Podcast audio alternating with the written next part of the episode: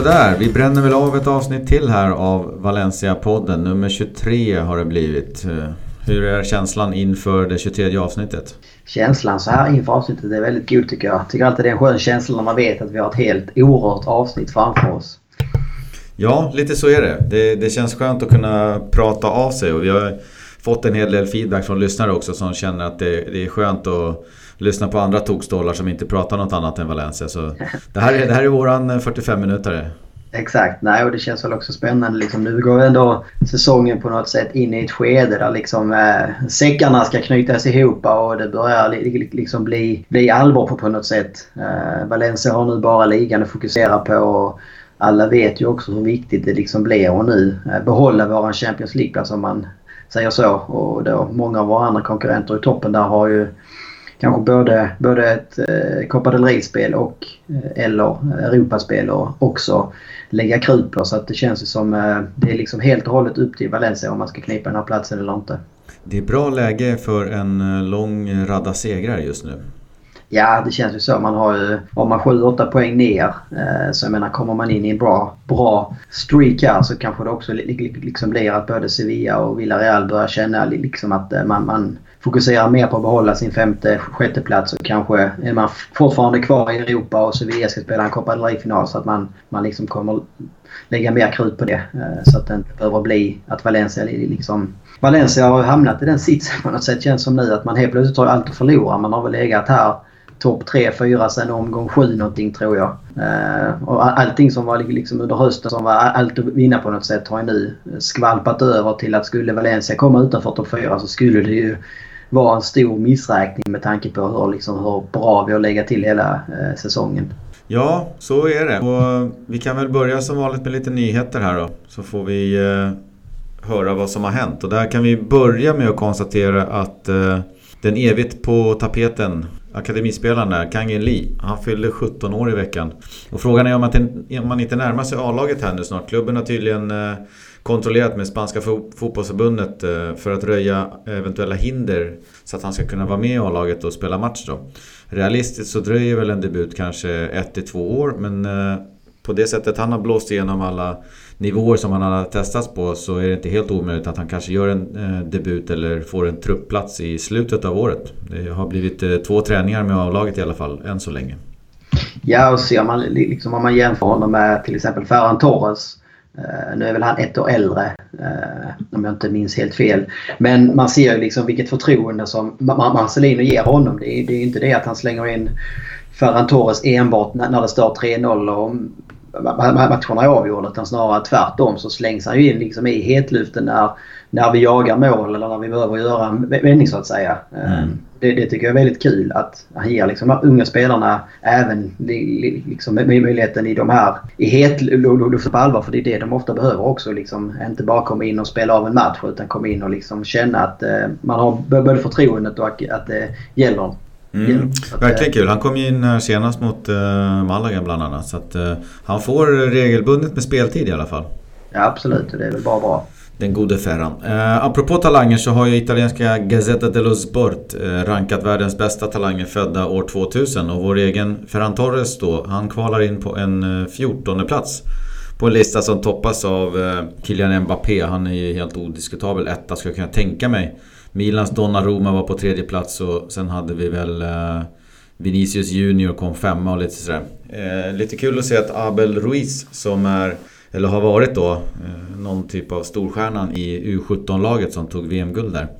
Eh, som har lite historik i Valencia också. Han kommer efter Ferran Torres men det beror nog på att Torres har fått speltid. Vilket inte Abel Ruiz har fått i La Liga än. Jag vet inte, vem, vem var det som var tvåa där då? Det var en Dortmund-spelare. Eh, okay. Pulisic. Ja, just det. Ja, de har rätt så många talanger i den åldern där med Isak och allt. Mm. Ja, jag tror Isak kan vara ett år äldre, 99 va? Ja, det kanske han är. Ja. Nej, så det var kul. Det är många, många spelare som ännu inte har visat sig på den stora scenen. Det kan man ju kanske inte säga om Ferran Torres heller. Jag vet inte om han är så vida känd där bland andra supportrar. Eh, men Nej. Mbappé och Donnarumma är ju, känner ju alla till. Ja, precis. Ja, det blir väl intressant att se om ett år hur högt Kangeli placerar sig då på den här rankingen. Ja, verkligen. Han eh, skulle nog också hamna högt upp om han fick lite speltid. Och det, det håller vi tummarna för. Sen hade vi eh, Mathieu Alemani. Han, han gav en eh, lång, fem, 50 minuter lång presskonferens. Nu så här när det inte är några matcher mitt i veckan och det är kanske är lite tomt i eten. Då tvingas de ju. Jag vet att eh, Tony Lato gav intervjuer och Coquelin har gjort samma sak här. Men eh, Alemani han pratade om att klubben behöver sälja för 45 miljoner euro för att möta budget. Och det blir väl en sak att hantera främst efter säsongen tillsammans med Marcelino. Man sätter sig ner och kollar vilka spelare man verkligen behöver ha kvar. Jag tror att Marcelino säkert vill ha kvar de flesta spelare som tingar pengar uppemot 45 miljoner. Då. Eh, men att vissa spelare kommer man nog att behöva eh, avvara. Ja, Champions League är såklart en viktig pusselbit. Ja, nej, men det är väl också, det känns ju som att de Eh, men kollar man bara på de spelarna som är utlånade så borde man ju kunna få in kanske en 30 miljoner bara där. Med mm. Cancelo som mest troligt liksom drar den största prislappen av de spelarna. Um, och sen är det väl liksom inte helt omöjligt som vi pratat om innan att till exempel en, en Gaia tror jag att det finns liksom ganska så hög eh, sannolikhet att han försvinner efter säsongen. Eh, där har varit, Juventus har väl också varit en av de hetaste alternativen för honom så att säga. Jag menar, tappar man Gaia och kanske då Cancelo och en del av de andra utlånade spelarna som Oriana och Ryan och eh, vilka vi mer har ute på lån höll jag på att säga. Eh, så kanske det, det liksom stannar där. Och då är det ju ändå... Gaia skulle såklart vara var liksom tråkigt att, att, att tappa. Eh, men samtidigt så har vi ju en Tony Lato som, som liksom har mer och mer växt in som ett väldigt bra alternativ där bakom. Ja, verkligen. Och jag känner att Valencia står ju rustat nu egentligen för att kunna... Gaia är ju lite ett problem. Jag skrev en artikel om det att han, hans klausul sjunker till eh, 30 miljoner euro i sommar från de 50 som han har nu. Eh, ja, skulle du då eh, kanske lyckas teckna ett nytt kontrakt där så får vi se huruvida det är aktuellt för honom att sticka i sommar. Men de 30 där är ju inte riktigt 45. Däremot om man skulle släppa en sån som Carlos Soler så är jag helt säker på att han en försäljning skulle täcka de 45. Så det är inte så att Valencia behöver släppa 6-7 spelare utan eh, det finns ett par juveler i truppen som täcker de där 45 gott och väl. Ja, personligen så hoppas jag att eh, Soler stannar och att mm. eh, då ser jag hellre Gaia och Cancelo kanske där har de nog 45 med råge skulle jag säga för de två. De är ja. båda två i bra ålder och ytterbackar med med modern touch om man säger så. Mm. Uh, vi har ju ett VM här också där förhoppningsvis Cancelo i alla fall kan slå sig in. Uh, Gaia får kanske svårt att slå sig in i den spanska truppen och är han med i truppen så lär det väl inte bli särskilt mycket speltid eftersom uh, Jordi Alba har väl en ganska så given roll där tyvärr i La Roja. Mm. Så är det. I övrigt där på den intervjun då med Matteo Almanin så pratar han lite grann om den utredning som pågår. Då. Fifa håller på att utreda Valencia om, eh, för att ha kontakterat eh, unga spelare och då eventuellt då på ett olagligt sätt. Eh, den uh, utredningen väntar man på. Det kan ju komma i värsta fall någon typ av uh, sanktioner om värvningar eller något liknande. Det kan ju också handla om böter men den pratar han ganska mycket om och sa att han undrar varför det går så sakta och de sitter och väntar och kan inte göra någonting. Nej. Och i övrigt så var det väl intetsägande svar om Gedes där man hade gjort sina närmanden men kan inte påverka det helt enkelt just nu. Utan det är PSG som sitter på, på full mandat där och kommer troligtvis vänta till efter säsongen för att bestämma sig hur man vill formera trupperna till eh, nästa säsong. Nya arenan går sakta framåt. De väntar väl fortfarande på papper och licenser för att fortsätta eventuella bygget. Och sen eh, pratar han om eh, Kondogbia som många frågar om. Om Valencia har råd med Kondogbia, om de inte har råd och vad händer med Cancelo? de två affärerna är ju linkade med varandra. Så att eh, om den ena ska gå i det ena hållet och den andra det andra hållet så... Det där hänger ihop de två affärerna. De gjordes upp samtidigt. Eh, och där har ingenting heller hänt så att eh, där får vi också vänta till sommaren. Och just i fallet eh, Guedes här så gynnar det väl... Det, det, det talar väl inte emot en transfer i alla fall att PSG kanske då har problem att ta sig vidare i Champions League och kommer bomma eh, de här eh, eventuella kvartsfinal, semifinal och finalpengarna från Uefa som då gör deras Fifa Financial Fair Play-budget lite tuffare. Så att, eh, Även om det kan ta emot eh, för en valencianista kanske sitta och hålla på Real Madrid så skulle det faktiskt kunna vara väldigt många fördelar med att se att eh, Real vidare där både med eh, Guedes och även om man tänker så att Valencia ska slåss om en tredjeplats i ligan mot ett eh, Real så att säga så känns det väl bättre om de också är ute i, Champions League och krigar. Mm, verkligen. Sen vet jag ju att det, det är långt ifrån någonting som kommer hända eller jag vet inte ens om det finns någon sanning i det. Men det har varit folk ute och pratat om Neymars vara och icke vara i Real här. Jag vet inte om en sån försäljning, det skulle ju såklart rucka om allt möjligt i, i fotbollsvärlden men eh, Känslan är ju att Neymar inte riktigt har kommit in i PSG. Han har inte fått den rollen han vill. Han blev inte den självklara ettan även fast han kanske är etta. Och nu då om man mot, eh, eller vi får ju se hur det blir då, men om man skulle åka ut ur Champions League så Snacket lär ju vara igång i alla fall. Ja, nej det är väl lite så. Han är väl en spelare som liksom...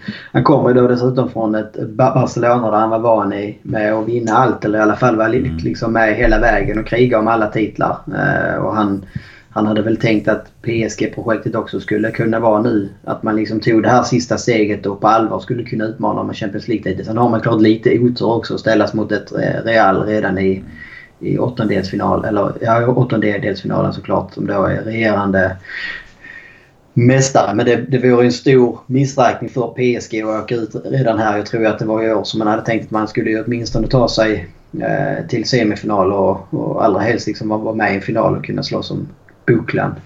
Ja, vi får se vad som händer där. Men uh, vi är ju mest intresserade av Gedes. Så att, uh, Precis. Det lär dröja till sommaren. Ja, nej, men det, det är väl precis som du är inne på. Det är väl heller inte omöjligt att det blir liksom ketchup-effekter av andra transfers eh, som, som PSG inblandade i. Jag tror inte att de liksom i dagsläget med den truppen de har så ligger inte Guedes liksom överst på deras agenda. Men Nej. precis som du säger försvinner Neymar och det blir liksom transfers hit och dit. Eh, ja, då är det frågan liksom om man, om man liksom ser att eh, Guedes kommer ha en, en annan roll i PSG kanske än, än, än den som han skulle ha i, i dagens trupp. Samtidigt så känns det väl kanske som PSG är en klubb som är lite mer ute efter profiler eller hur man ska uttrycka det. Mm. Eh, Guedes är ju väldigt bra spelare men det är ju ännu ingen profil om man säger så. Jag, jag, jag skulle kanske möjligen mer se att eh, Ja, men att en Cristiano Ronaldo kanske... Eh, att det blir någon slags bytesaffär där. Att Neymar går till Real och eh, Ronaldo liksom som kanske mer är inne på de sista åren i karriären på denna nivån. Mm. Ser att han liksom eh, kan avsluta och hjälpa PSG till någonting. Och det var ju såklart en en stjärnvärvning för PSG som mer klingar med deras värvningspolitik. Ja, det, kan, det, det var en ganska spännande vinter vad det gäller transfers på i Europafotbollen. Och det kan mycket väl bli en ännu mer intressant eh, sommar. Ja, nej, det känns så. Sen har vi lite statistik. Vi kan väl börja med att nämna att eh, Valencia har fått sju straffar med sig i årets La Liga. Och det ska tydligen vara flest av alla lagen på en sån sak. Ja. Alla har suttit dessutom så det är ju bra. Ja, Parejo har varit kall från startpunkten. Ja, och Mina och Rodrigo också. Just det. De har en varsin. Men lite statistik där har det varit uppe i veckan och, och eh, det som det har pratats om är ju fasta situationer. Problemet, eh, eller anledningen till att det pratas om det är ju för att Valencia har lite tungt på defensiva situationer, på fasta situationer. Men om man kollar framåt så har man faktiskt gjort 18 mål totalt på fasta situationer och det är riktigt bra. 9 av dem på hörnor och där är Santemina bäst med tre stycken mål. Eh, och sen är det då åtta mål på straff. Då är det en i eh, Copa del Rey då. Eh, och sen sju, eller ett mål på frispark, Parejo. Totalt blir det 18 mål på Liga och Copa del Rey. Så att, det är ganska fina siffror ändå. Ja, det får man säga. Problemet däremot har ju varit på defensiven där man har släppt in fyra mål på hörna och två på frispark. Det i sig så är siffrorna bra men här har laget haft lite tur eh, och siffrorna döljer nog en sanning som Marcelino väl känner till. Att laget är svagt på inlägg. Och där är det ju främst den centrala backslinjen som, som har svajat. Och man, man tränar och har tränat eh, hårt på det här nu i, i veckan då, på Paternan. Jag läste att eh, man hade fått in 20 mål på inlägg så att säga. Det var väl med mm. de här hörnmålen också. Och jag vet, det var både kuppen och ligan. Man har släppt in eh, 28 totalt i ligan tror jag. Jag vet inte hur många man har släppt in totalt i cupen. Men det känns ju som det ligger liksom på närmare 75-80% av alla insläppta mål är liksom inlägg eller hörnmål. Mm. Så det, det, och det är uppenbart. Och det känns lite konstigt på något sätt. För det är liksom inte så att vi sitter med ett extremt eh, kort eller litet lag. Och det, det, det, det, det, som också talar emot det är att vi gör mycket mål framåt på hörnor. Eh, mm. Det brukar vara så att antingen så är man extremt svaga på... Eh, alltså, och liksom. Exakt. Så det, ja, det får inte riktigt ihop det. Nej, och, och just inlägg har ju känts, inte, inte för att det har liksom rasat in mål på, på hörner och liggande bollar, frisparkar. Utan det är inläggen som, som har varit eh, en stor del av problemet. Nu har man ju då kanske haft lite tur just på hörnor att det har blivit fler på inlägg. Men det känns farligt otroligt ofta när det kommer in en boll i mitten. Att eh, motståndarna får, får tillåtas nicka både över och, och mitt på och precis utanför. Ja. Så att det, det känns inte alls tryggt kan jag säga. Nej, och sen vill jag, alltså jag var väl inne på det förra podden också, att eh, man ska inte bara lägga det här. Jag håller med om att det har varit extremt dålig markering emellanåt där det känns som att man stirrar för mycket boll. Man, liksom, man, man tappar spelaren eller an, anfallaren och helt plötsligt en halv sekund eh, senare så är han liksom helt fri. Mm. Eh, men jag vill också lägga, jag tycker att det har varit för dåligt ytterbackspel i, i pressspelet att säga. Jag tycker att det är mm. ofta som ytteranfallarna som det ofta är som kommer ut på kanten får liksom nästan stå och sikta in inläggen. Det är liksom ingen press på dem att det blir ett chansinlägg utan det är att man hinner få upp ögat och se var anfallaren är. Och, men på den här nivån så är ju många av spelarna så pass bra att får man liksom den halva sekunden att sikta in sig, ja men då sitter inläggen ofta väldigt bra på pannan också på anfallaren. Så att, eh, det är väl en, eh, en kombination av dåligt liksom presspel eh, och eh, slarvig positionsspel i straffområdet. Ja, och jag kan tycka att det här är något som har kommit lite grann på slutet. Jag upplevde inte alls att det var så här i september, oktober. Och nu hoppas vi att Marcelino då tillsammans med sin tränarstab hittar de nycklarna som krävs. Jag tror att det handlar mycket om att täcka bollen vid inläggsläget som du sa. Jag tror också att det handlar en del om markering. Men jag tror att det handlar allra mest om det som eh, Santemina har framåt. Att man ger precis allt för att få dit skallen. Det kan kosta ett par tänder, det kan kosta en näsa. Men du ska dit först.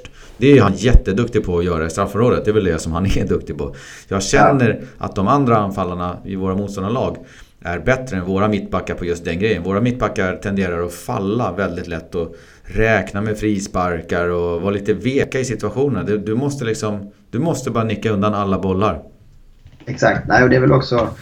Nu är det väl inte långt från alla målen men det känns ju också som ibland så skulle man gärna ha en målvakt som går ut och plockar en del av de här mm. inläggen och hörnorna på något sätt som kan vara lite mer... Eh, ha lite mer pondus i, i, i straffområdet. Det känns som att han är lite för... Eh, passiv och blir lite förstenad ibland på eh, mållinjen där kan jag känna. Eh, han har ju ändå liksom storleken känns det som så att han skulle kunna vara tuffare där i luftspelet och hjälpa backlinjen så att säga. För bara han kommer ut och boxar den eller, eller, eller håller den så det är många inlägg som man på ett ganska enkelt sätt liksom kan freda på det viset.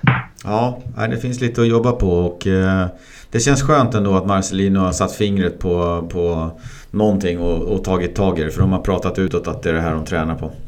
Ja. Sen kan vi väl avsluta med en, eh, ja låt oss kalla det för en bizarr nyhet från våra grannar eh, strax norrut, Villarreal. Ruben Semedo, deras eh, mittback, han har hamnat i arresten igen ska vi säga. Misstänkt för att ha misshandlat och bundit fast en man i sitt egna hem tillsammans med två kumpaner. Någonstans ska en pistol ha varit inblandad i upprinnelsen till det här bråket. Och vad jag förstår så är syftet ska på något sätt ha varit att Semedo och hans vänner eh, skulle göra inbrott i offrets lägenhet. Och det här är som sagt tredje gången under sin tid i Villarreal som han hamnar i bekymmer med lagen. Eh, I december då hotade han en kvinna på ett disco med en pistol. Och i oktober så ska han ha dragit en flaska i skallen på en annan eh, man inne på ett disco.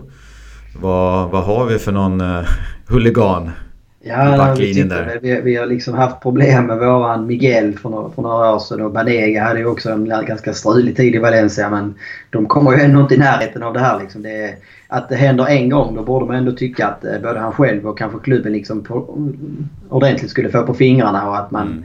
Att det inte ska hända igen. Men det är tre gånger på ganska kort tid också. Det är liksom inte så att ja, men det är tre allvarliga händelser tre säsonger utan det är liksom på ett halvår drygt. Mm. Ja, inte ens drygt, knappt.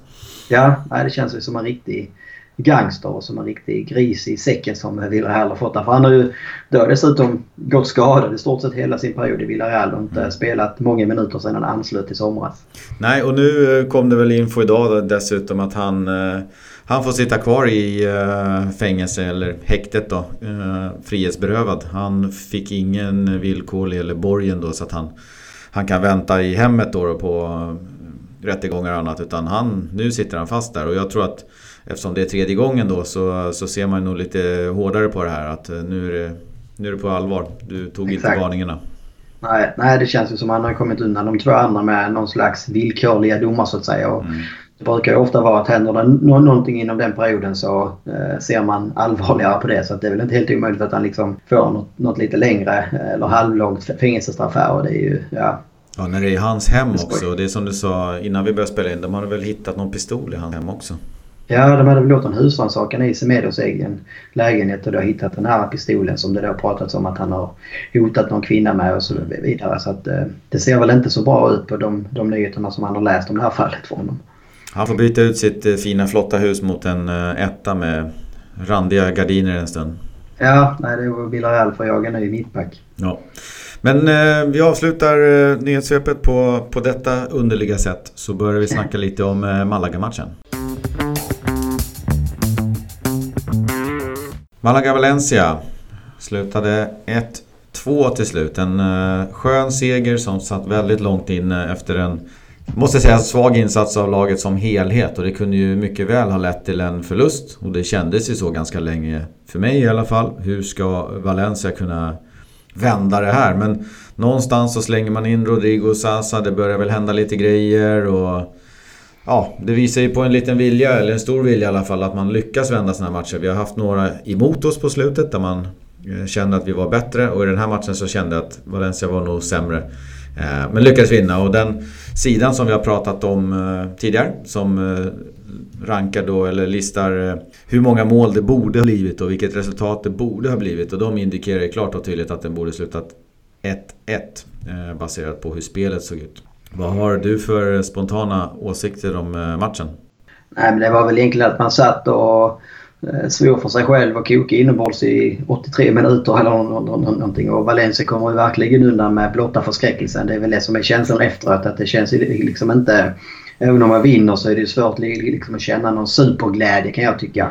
Eh, det, det, det är klart att det, på, ena, på andra hållet så skulle man kunna säga att nej, men det, är liksom, det är den här typen av vändningar och poäng som, som liksom, eh, man förknippar med, med lagen som kommer i toppen av tabellen på något sätt. Och det är det som skiljer då Malaga som är nere i skiten och Valencia som är uppe och krigar om topp 4. Och så är det kanske också men det är ju det är ett rejält underbetyg till Valencia igen att man inte kan genomföra en bättre match mot ligans jumbolag. Det, liksom, det, det liknar på många sätt också den Potten-matchen som man gör mot eh, Las Palmas här för några veckor sedan och förlorade då när de låg jumbo så att säga. Att, eh, jag vet inte, man, man, det, det blir ingen liksom flyt i spelet. Man är inte man är inte tillräckligt intensiva kan jag, jag tycka. Mm. Man, man, man, man, har tappat sin rytm på något sätt. Uh, och man tappar mycket onödiga boll. Jag läste någon som att man hade 152 bolltapp här mot Malaga. Uh, och det blir liksom självklart att man inte får den här flytet i spelet och liksom eh, kunna trycka på längs kanterna och skapa chanser och, och sådär. Ehm. Nej, och jag tyckte eh, på något sätt att ehm, Ja, du får kommentera mina korta betyg. Gedes, Murillo, Coquelin får eh, plus då medan Santemina, Soler och Vietto stod för svaga insatser. Och där undrar jag egentligen, vad, vad är det som händer med Vietto? Jag tycker man kan se att han har bra saker i sig men, men allting blir bara fel om man tänker på att Montoya kanske är den som har haft eh, några av de djupaste dipparna eh, om man ska ge betyg efter matcherna. Så, alltså Viettos insats nu eh, i förra helgen, den, den är där. Alltså jättedålig. Ja, nej, jag, jag tycker att det eh, måste tåla med vara slut. Nu har jag vet inte hur många han har startat här i rad och varit... Alltså, han är totalt osynlig och när han mm. väl har bollen så händer liksom ingenting. Man hade ju hoppats att han fick göra det här enkla målet mot eh, Levante senast. Att ja, men det var kanske ett mål han behövde. Nu kanske det vänder med självförtroendet. Nu kanske han vågar mer och vill vara mer liksom aktiv i spelet. Men det är liksom samma visa igen. Eh, och nu har, nu har ju liksom Marcelino och Valencia bara ligaspelet och fokuserar på. Så nu måste han ju spela med de anfallarna som är bäst. Och Vieto i mina ögon är fjärde anfallare nu. Alltså jag tycker mm. både liksom en, en, en Rodrigo som nu hoppar in och det var positivt ur många synsätt. Alltså dels att inte hans, hans skada så att säga var allvarligare än att han, han kunde spela nu och så liksom pigg ut. Um, Sasa har väl inte heller rosat marknaden men jag tycker också att man, man, man ser mer av Sasas fina intentioner och liksom de spetsegenskaperna som vi såg i höstas när han får spela tillsammans med Rodrigo. Uh, och det var väl, uh, ja, Santimina som, som jag sagt innan, jag tycker han är klar tredje anfallare. Mm. Ja, kan även vara en anfallare ibland om inte Sasa liksom hittar formen. Mm. Men jag, jag, tycker att Santimina egentligen gör det som bäst när han kommer in som inhoppare. Han hade några... Jag tyckte Sasa när han kom in så han hade ju en... När Gedes trollade på kanten där och fick in den till Sasa när han vänder sig om och sopar till den precis utanför ja, målvaktens högra stolpe blir det då. Så att jag tycker... Man kan, jag kan tycka när man ser eh, Sasa på planen så är den, det känns som att han kan Valencias spel på ett annat sätt. Parejo och de andra som får bollen längre ner i plan, de vet vad Sasa pysslar med där uppe och lägger bollen de söker den här mellanlånga passningen då så att man får en genomskärare. Det känns som att Vietto, när, när de får bollen, han, han är mer på väg mot mittfältarna, ja. hemåt liksom för att möta. Han känns i, i osynk hela tiden. Och när han börjar ja. leta efter sina mot, medspelare då, ska hitta någon passning eller någon skarv, då håller de på med någonting helt annat än vad han tänker. Så jag vet inte om han behöver träna med laget eller läsa på taktikboken eller någonting. Det, det, det blir bara fel just nu känns det som. Ja, jag håller med. Det är alltså det hade man väl haft förståelse för, eller hade man väl förståelse för kanske de första veckorna, månaderna. Men nu har han ändå varit med i laget och han har ju verkligen, verkligen, verkligen fått chansen. Mm. Han har ju startat och i stort sett spelat eh, någonting varje match sen han kom till Valencia här. Och det är egentligen bara en enda bra insats han har gjort och det var ju då när han gjorde sina tre mål hemma mot Las Palmas så att säga. Ja, så det var ju kul att han började där. Ja, men sen efter det har det bara gått ut för. Eh, annars är det väl kul med, med, med Morio tillbaka. Jag Verkligen. tycker att man, det syntes ju ändå att han inte har spelat på ett tag. Det var liksom en del fusioner ibland där man det, liksom, det lyser igenom ovanan men eh, samtidigt så känns det ändå på något sätt tryggt att ha honom tillbaka där bak. Och han har ju någon magisk inverkan här att eh, när han är med så förlorar aldrig Valencia. Jag tror han har sex segrar och tre kryss denna säsongen. Så att det, det är skönt att colombianen är tillbaka där bak. Ja, han, eh, jag tyckte att han visade lite pondus. Han, han har ju en ganska majestätisk eh, spelstil på något sätt. Att, eh, lite, lite mer minuter i benen tror jag, så då, då blir han riktigt bra.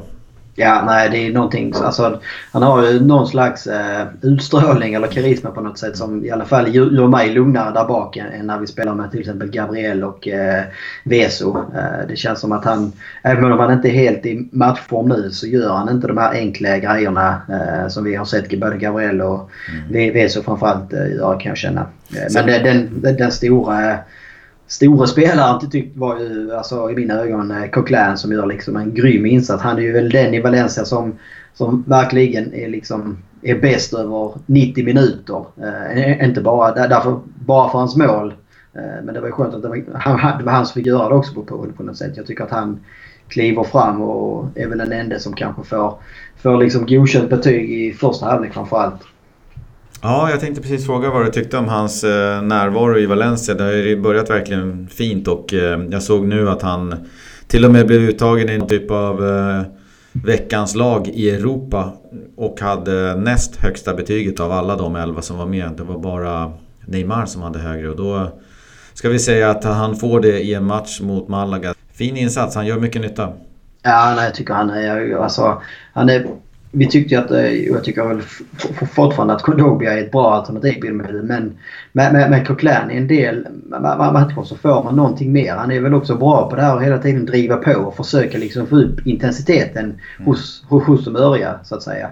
Eh, så det, det känns ju liksom i mina ögon känns det väldigt skönt att ha tre inom ett fält där, där, där nu som man, där man liksom hela tiden kan spela med de två som är formstarkast. Det var ju lite tunt där under hösten och vi hade väl liksom flyt att eh, Kondogbo och Parejo hade liksom en bra formtopp under, under en lång period. Men eh, samtidigt så fanns det ju inte supermycket alternativ där bakom. Eh, så med de här, här tre så känns det som att man, man liksom kan gå runt på dem. Ja, det var ju det här man hoppades på vintertransferfönstret när vi sa att eh, Alltså Maximovic, är han nöjd med sin position på bänken? Vi kan inte värva någon som, som kommer in och accepterar att vara på bänken. Då kommer det vara en sämre spelare. Det här har ja. ju blivit liksom jackpot med Coquelin som bara kommer in och är hur bra som helst. Billig ja, också. Nej, exakt. Nej, och det, det var väl ytterligare en spelare liksom som jag läste här i intervju med idag att han hade liksom eh, dels eh, gått ner rejält i lön för att få komma till Valencia. Eh, han hade tackat nej till både andra Premier League-klubbar och andra storklubbar i, i Europa så att säga för att det var det här han ville och har väl både eh, hyllat och lyft fram liksom eh, Marcelino och Valencia eh, som liksom ja, han har fått den här nystarten och liksom där han känner sig hemma på, på, något sätt. Och det, det, är väldigt positivt för det var ju samma med, eh, det var väl Kondogbia som också var ute i en intervju här i veckan och liksom eh, sagt att eh, hade han kunnat så skulle han gärna för en egen eh, ficka betala de här 25 miljonerna mm. som eh, Valencia har som utköpsklausul för honom för att han trivs så bra här och eh, liksom att det är väldigt stor skillnad på den tryggheten och eh, tanken och tränare och allting i Valencia jämfört med hans tid i Inter. Ja, eh, Coquelins första mål kom ju också. Vi pratade förra veckan om eh, det målet som eh, Valencia släppte in där. När de tassar in en spelare utifrån straffområdet som inte är med på hörnan. Så kommer det en kort hörna och sen kommer en spelare som ingen markerar när man håller på och fokuserar på de som står där. Coquelins mål, eh, vi, vi sa ju det, antingen så får man lära sig hantera det där eller så får man kopiera och det känns nästan som de kopierar där för Coquelin han är inte med på den här hörnan. Han är ganska långt till höger på högra sidan. Och kommer liksom kryssandes rakt igenom hela backlinjen fram till den främre stolpen där han får en skarv och så in. Ja, nej men det känns ju också som ett, det känns som ett typiskt mål som ett, eh, alltså Malaga som är skrikande behov av poäng. Att, att man liksom då i, vad är det, 81, 82, 83 minuten någonting. Att man, att man släpper in ett så pass enkelt mål. Eh, det är ju också ett väldigt tydligt tecken på att man ligger där man ligger av en anledning kan jag känna. Eh, de skulle liksom ha 11 man i straffområdet och ha stenkoll på varenda. Så man, man ska inte behöva släppa in ett sånt mål. Eh, kan jag känna. Sen så blir det ju också när, när, Valencia får det och det är då knappt 10 minuter kvar så blir det ju en, en energi i Valencia och Malaga har haft ledningen länge på, professionellt sätt och börjar nu liksom bli mer skakiga. Och samtidigt så får effekt av eh, Rodrigo och Sassas inhopp och det är ju det är också det som ligger bakom sen eh, segermålet när Rodrigo rivs ner.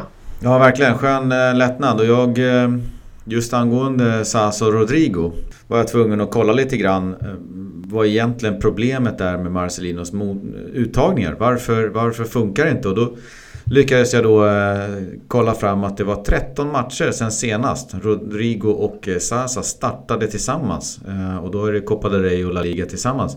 Vad, vad är det som händer? De här två levererade hur bra som helst eh, under de första 15 matcherna.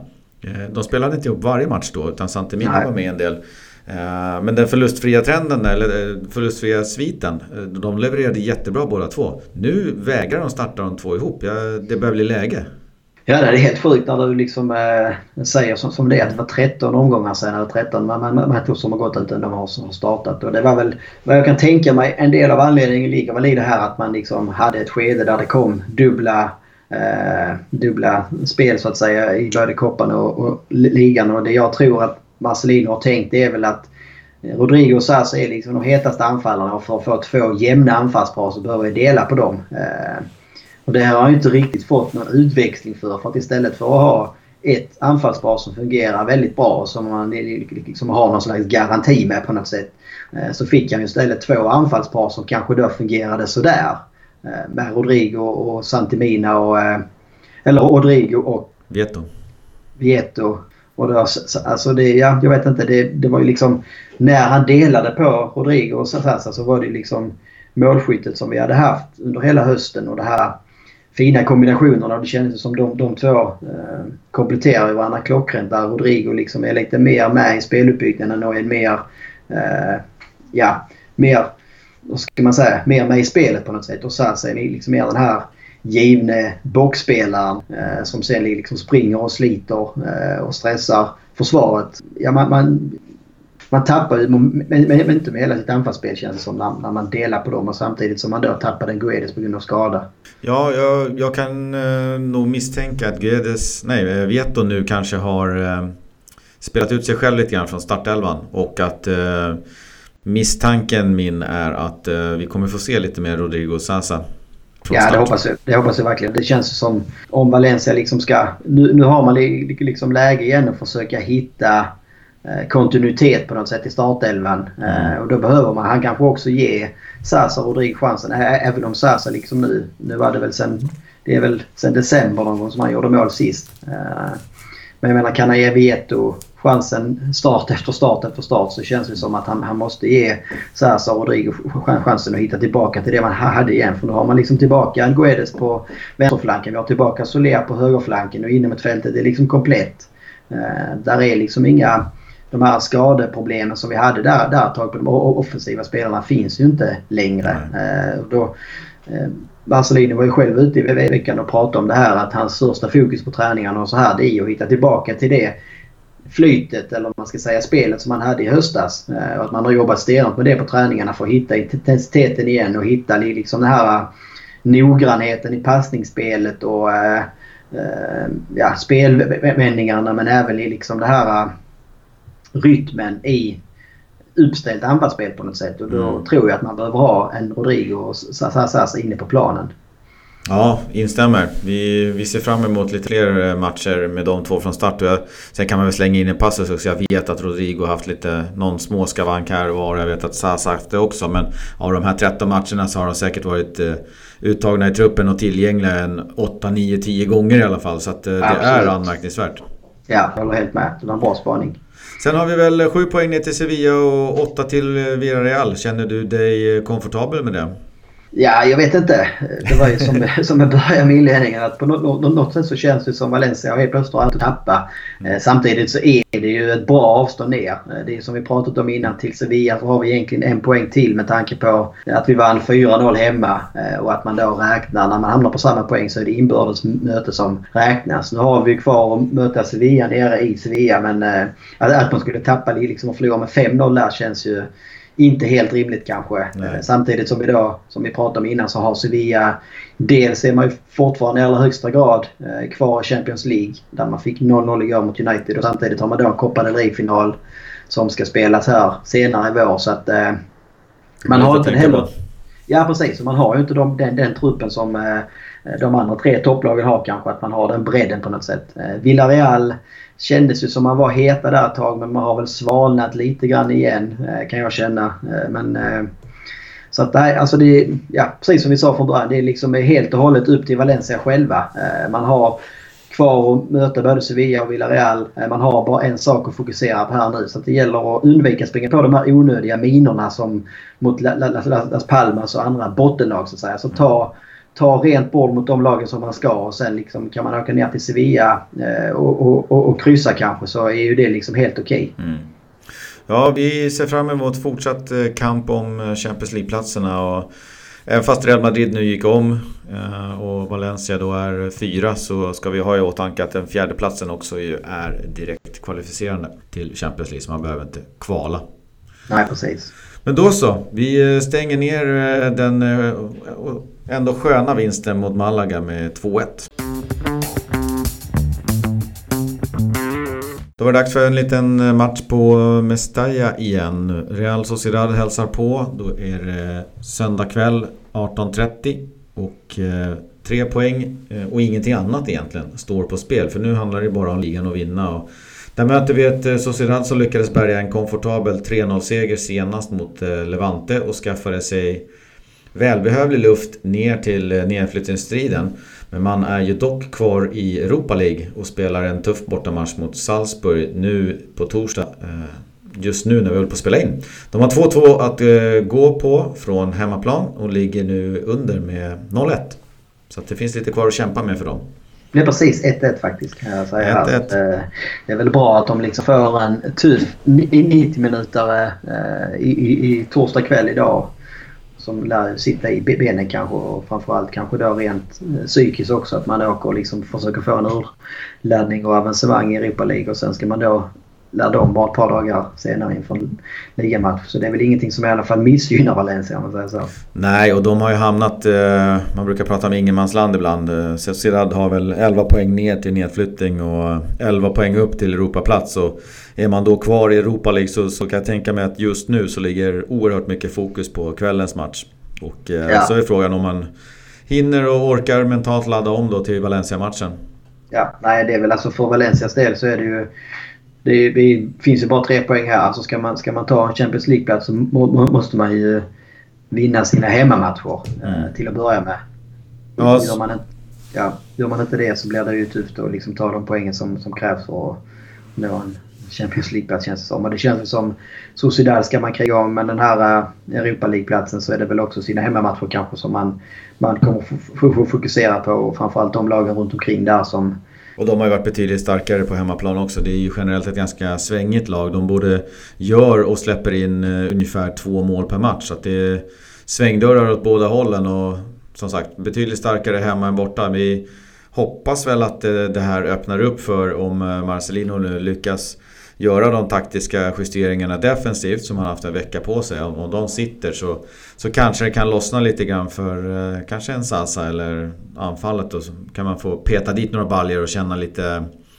Måste få upp den här hypen igen på något sätt känner jag. Den, ja. den var ju som... Alltså den pikade ju med Barcelona hemma där 1-1 och Sen har det kommit en hel del förluster och spelet sitter inte och jag vet inte, det är ju mycket folk på Mestalla och det är fortfarande bra stämning men det är inte den här hypen kring laget. Så det vore nog skönt med om de kunde vinna med några baljor och, och visa upp ett bra spel så att folk börjar få upp eh, tempen igen. Exakt, jag håller helt med. Både, både liksom hypen runt omkring som du är inne på, att få med sig publiken till 110% igen men även inom laget på något sätt och få kanske en, en stor seger här och känna att eh, självförtroendet liksom är på väg. För nu har man man har ju vänt sin negativa trend när man hade vad det nu var sju raka förluster rad. Nu har man ju två raka segrar men samtidigt så har det varit segrar där man liksom kanske inte direkt känt efteråt att nah, det här imponerar inte riktigt utan det var kanske mer tillfällighet och flyt. Nu senast var det liksom en sen vändning som i sig är ju såklart ett bra tecken eh, på, för, för moralen och allting sånt men det var väl inte helt rättvist och hemmasegern mot Levante kantades ju av Eh, en del tveksamma domslut som liksom om de gått åt andra hållet kunde slutat med, med 0, poäng istället. Så jag hade gärna sett en urladdning här på Mestalla och en uh, lite större seger där man liksom får igång uh, både Rodrigo och Sasa kanske och, och liksom kan trumma vidare på det på något sätt. Ja, sen har vi ju haft eh, Garay och Kondogbia har ju missat träningstid på grund av skador. Kondogbia gjorde dock eh, entré på träningsplanen idag och tränade med laget. Eh, han eh, finns med som eh, förhoppning till eh, att vara med i truppen då medan Garay känns som att han är avskriven och sedan tidigare så saknas ju Pereira då. Ja, nej det är väl, eh, kollar man på Kondogbia så är det klart att det är en spelare som, som saknas så att säga. Men då har vi ju, eh, både Coquelin och Parejo har ju liksom sett fina ut på slutet så att det, det är ju inte samma Eh, panik eller stora omfördelningar i laget som det kanske var i höstas när man kanske då fick flytta in en Soler och så skulle man ha in då någon annan på kanten. Att det blev liksom större rokal i laget på något sätt. Jag kan känna lite grann att eh, Kondobi är ju en av tre. Han är ju... Det försvinner ju ett alternativ för, för Marcelino baserat på hur, hur han vill lägga taktiken och att har han med Kondobi i truppen då har han ytterligare ett alternativ att tänka på. Nu, nu vet han nog exakt hur han ska formera centrala mittfältet. Och jag skulle gärna se en, en lite lugnare, lite mer sansad Garay bredvid Murillo eh, snarare ja. än Gabriel då. Så att det hade varit lite här, uh, kul att se de två nu första gången på länge men det ser inte ut att bli så. så att, det, visst, det är ju kanske mer bredd och alternativ som försvinner. Han, han lider ju inte som man säger på engelska, pound by pound så här jättemycket. Jag menar, Coquelin kan ersätta Kondogbia och Gabriel kan ersätta Garay utan att vi tappar allt för mycket. Ja, nej det känns som det är väl viktigare att få tillbaka de här nu så fort som är möjligt. För det är ju, eh, jag vet inte om det är den sista, men det är väl en av få eh, veckomgångar här som kommer också. Så det är ju match nu Real Sociedad söndag. Eh, och sen är det väl onsdag då mot eh, Bilbao borta och sen Betis hemma helgen efter. Så det, det, det kommer liksom här inom en 7-8 dagar kommer det tre tajta eh, matcher för truppen så då är det väl ännu skönare om man kan, liksom kan ha en Kondogbia med så att man, man kan gå runt på de här tre innermittfältarna på något sätt. Och även med, med Garay då att han i alla fall är med och kan spela eh, två av de här kanske på något sätt. Mm. Senast som möttes var, var det en eh, skön seger med 3-2 på Anoeta och den här gången så är viktiga anfallaren eh, William José eh, som har gjort 11 baljor. Han är skadad. Inte just inför den här matchen, han har skadad sen i januari med någon typ av eh, bruten tå eller något liknande. Så att han, eh, han saknas. Eh, vad hoppas vi på för matchbild? Det känns väl som att eh, Valencia ska kunna ta taktpinnen och liksom trumma på och verkligen var det spelförande laget här. Eh, Så Sudal tror jag också kommer till Mestalla och kommer nog att vara väldigt nöjda med om man kan lämna Mestalla med en poäng. Man kommer nog försöka ha ett tajt försvarsspel. Eh, ligga ganska lågt kan jag tänka mig. Man har väl lärt sig också som många av de andra lagen i ligan att inte ge liksom Valencia allt för mycket ytor och kunna ställa om eh, bakom. Eh, så det gäller att Valencia liksom kan utnyttja sitt spelövertag och, och liksom få kanske en 1-2 målsledning och kunna spela på så att Sociedad tvingas öppna upp sig eh, lite mer bakåt. Ja, det är ju annars en eh, viktig vecka. Ja, nej, men det känns som att eh, de fyra, fyra närmaste omgångarna här kan ju bli väldigt avgörande i, i Champions League-platsen och det kan väl till och med nästan vara så att eh, Valencia i alla fall i praktiken säkrar i stort sett en fjärdeplats här eh, om drygt två veckor kanske. Eh, man har ju här nu som vi sa eh, Sociedad på söndag, sen Bilbao och sen Betis och sen omgången efter väntar faktiskt Sevilla. Eh, så menar, skulle Valencia gå rent här Samtidigt som vi då kan kolla på spelschemat för Sevilla så möter man då ett Atletico Madrid i helgen eh, som krigar på fortsatt och har väl inte helt gett upp kanske om ligatiteln. Eh, omgången efter då kommer man då till Malaga som slåss för sin överlevnad. Eh, och helgen efter det tar man emot eh, Bilbao innan man då har slått Valencia. Så att det, det är liksom inga, inga säkra poäng där heller. Och mm. kan Valencia liksom hitta flyt i sitt spel så ska man kunna springa rent här och sen åka ner till Sevilla med, med liksom till och med med vetskapen att en förlust nere i Sevilla det är liksom inte katastrof. Nej, verkligen inte. Vi eh, håller ögonen på den så väntar vi in söndag kväll med, med spänning och jag tror, eh, tror att det kan bli en eh, fin tillställning. Ska vi försöka oss på att tippa hur det kommer sluta? Ja, vi var väl inte helt rätt på det senaste. Vi fick ju rätt på att Valencia vann i alla fall men det blev ingen storseger som jag hade hoppats på. Det blev insläppt mål som eh, du inte hade räknat med. Nej, och jag eh, hade Vieto som målskytt och han gjorde verkligen inte mål. kan man ju säga. Lite så. Eh, nej, inför här om jag ska börja så mm. tror jag väl att... Eh, jag både tror och hoppas att det blir ungefär det, det, det som jag var inne på här. Att vi får den här lilla explosionen och att det här blir vändningen så att säga som vi kan se, se tillbaka till sen under våren förhoppningsvis. Att det blir både vändningen och startskottet på något sätt. Eh, så jag säger att Valencia vinner med 4-0. Mm, mycket bra. Och då har vi en uh, lycklig första målskytt. Det är ju Rodrigo.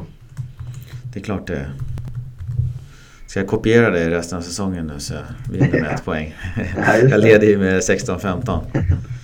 Jag är lite grann inne på samma spår. Jag eh, kommer dock inte att eh, tippa 4-0 utan jag tror att eh, Valencia vinner med 3-1.